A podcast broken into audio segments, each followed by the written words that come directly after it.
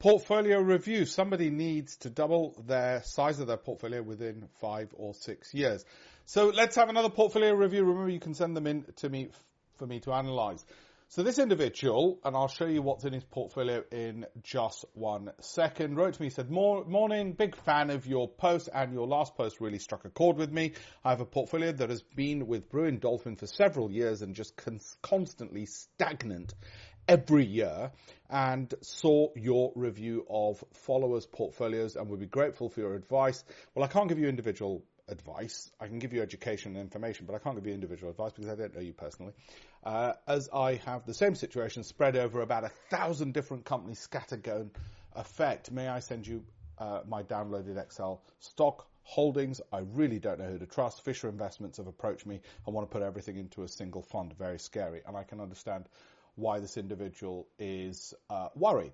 So let's just have a look. Now you could tell from their email that they're not best pleased that they've got 0% return. And you might say, well, that's obvious. No, there are some people who are 90 years old who will say, just keep my money safe. But a bank can do that and they pay you money instead of charging you. The problem here that I can see instantly at looking at this, and I'm having a quick look, at this is not that they've got bonds. I don't mind that they've got bonds because actually the percentage they've got in bonds is sensible. It's about 10, 12%. That's perfectly fine. Uh, what worries me is when you look at the equities. Okay, so they've got about half the money in UK equities through uh, a, a Law Debenture Corporation. I mean, you know, th- that's not going to give you the kind of returns you're looking for to start off with. It's supposed to keep your money safe and give you a bit more uh, interest bearing or yield bearing than you might get in a bank account. Uh, and then they've got the other half in global investments spread across two funds. Now, the problem with funds is they will have 50 to 100 stocks. You're not going to get the big returns. And this is then exemplified by the other portfolio where the equities are in BP, British American Tobacco, Diageo. I mean, seriously, what's happened is the broker has clearly said, let's see if we can get some yield in excess of the bank account. But what about the fact that the market this year was up 55%? Uh, in the US, the Nasdaq. The S&P 500 was up 25%. The fact that an individual's getting 5% yield on their portfolio is not bloody useful if they're not getting any capital gain or if the capital gain is completely anemic. Okay, so that's the first problem that we've got there. The second problem is then they've put the rest of it in a bunch of funds, and I've explained before, the problem with putting it into a scattergun effect into a load of funds in the interest of diversification, North American, developed Asia, emerging market, absolute return is that spray and pray approach leads to the IFA being able to say, look, that went up a little bit and that went up a bit and you've got a bit more yield. They're comparing it to a really low benchmark. And what they're trying to do is fool you into thinking you're, you're doing a bit better than a bank account, so it's okay. But they won't ever say, well, wait a minute, the NASDAQ was up 55%, right? So why isn't your portfolio growing and your pension growing? And we need to first of all work out what the problem is, and secondly, what the answer is. The problem is that when you put it into a fund, you're putting it into 50 to 100 companies.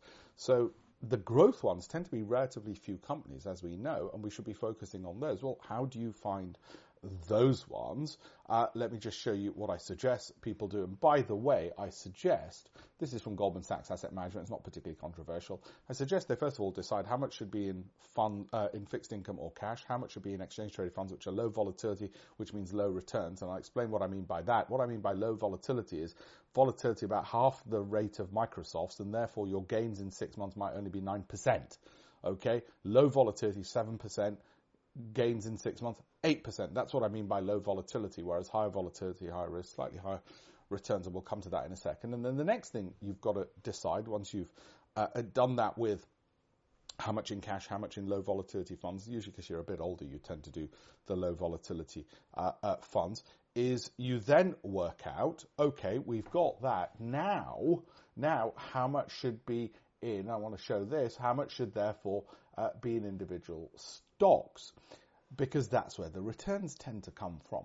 And we tick the value, growth, income, cash flow, momentum, Sortino high average return versus low volatility and high excess alpha, i.e. outperformance of the market boxes. Now, if you'd done that, you certainly wouldn't have picked any of those stocks and you wouldn't have picked any of those funds because there are better funds which for the same volatility as those give a better average return. You might say, well, that's, that's past performance. It's no guide to the future. Actually, it's no guarantee to the future, but it's a better guide. So we would have looked at a higher Sortino fund, a higher alpha fund, rather than just those in-house ones that they're obliged to sell you rather than anything else. And like I said, more importantly, the stock, so that you would have been a hell of a lot closer to, if not exceeding, the 55% Nasdaq return, or at least the 25% S&P 500 return. So you can see what the key problems are. The individual stocks they've picked are pretty rubbish, and they've got a ton of funds where a significant amount of money is because the IFA wants to turn around and say to the individual, at least you didn't lose anything over a five year period. The problem is over a five year period, you won't have got your 100% return, which is what you should have got. Instead, you'll have ended up with making a tiny bit.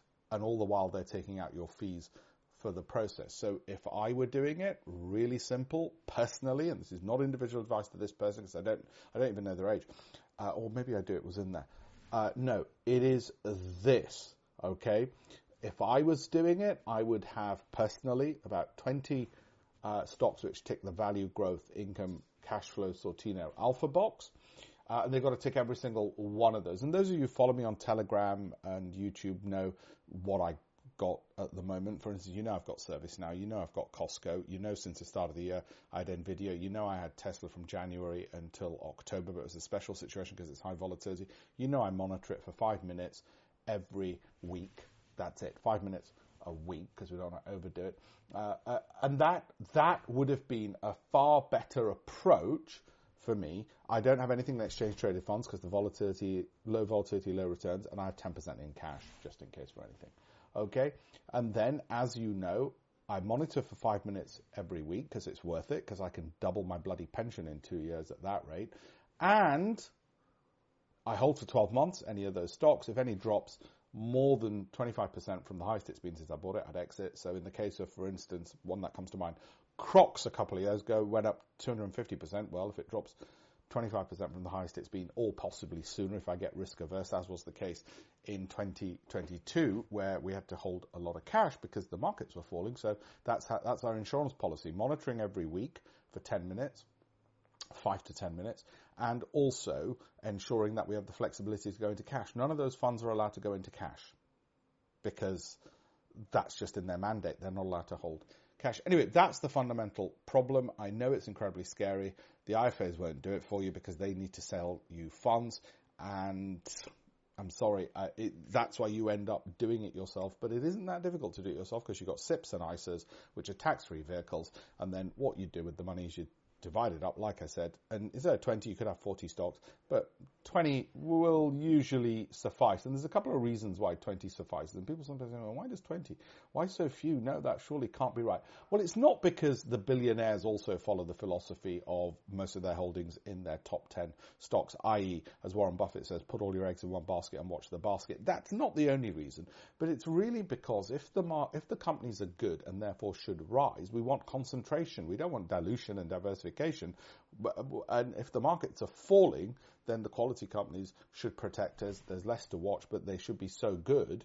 That's why there's so few of them that you concentrate on those. But there are other reasons which are more technical uh, and data driven, uh, which I can share with you here as to why so few uh, equities. It really comes down to this graph. So once you get past about 20, 25, you're really not reducing company specific risk much. Uh, and part of the reason for that is when the markets are rising, you want not to be diversified because obviously you want concentration because you want to be going up. You don't want to have some things going down while the markets are rising. And when they're falling, correlation to the downside increases. I've written 18 books on this subject and I've written uh, numerous, well, about 200 Financial Times columns on this as well. So that's my starting point. Uh, hopefully you found that broadly, broadly useful. Thank you very much. Have a look at, for the rest of you who want to go into this, have a look at alpeshpatel.com forward slash links if you want to send me across your portfolio and sort of thoughts on what to do. Thank you.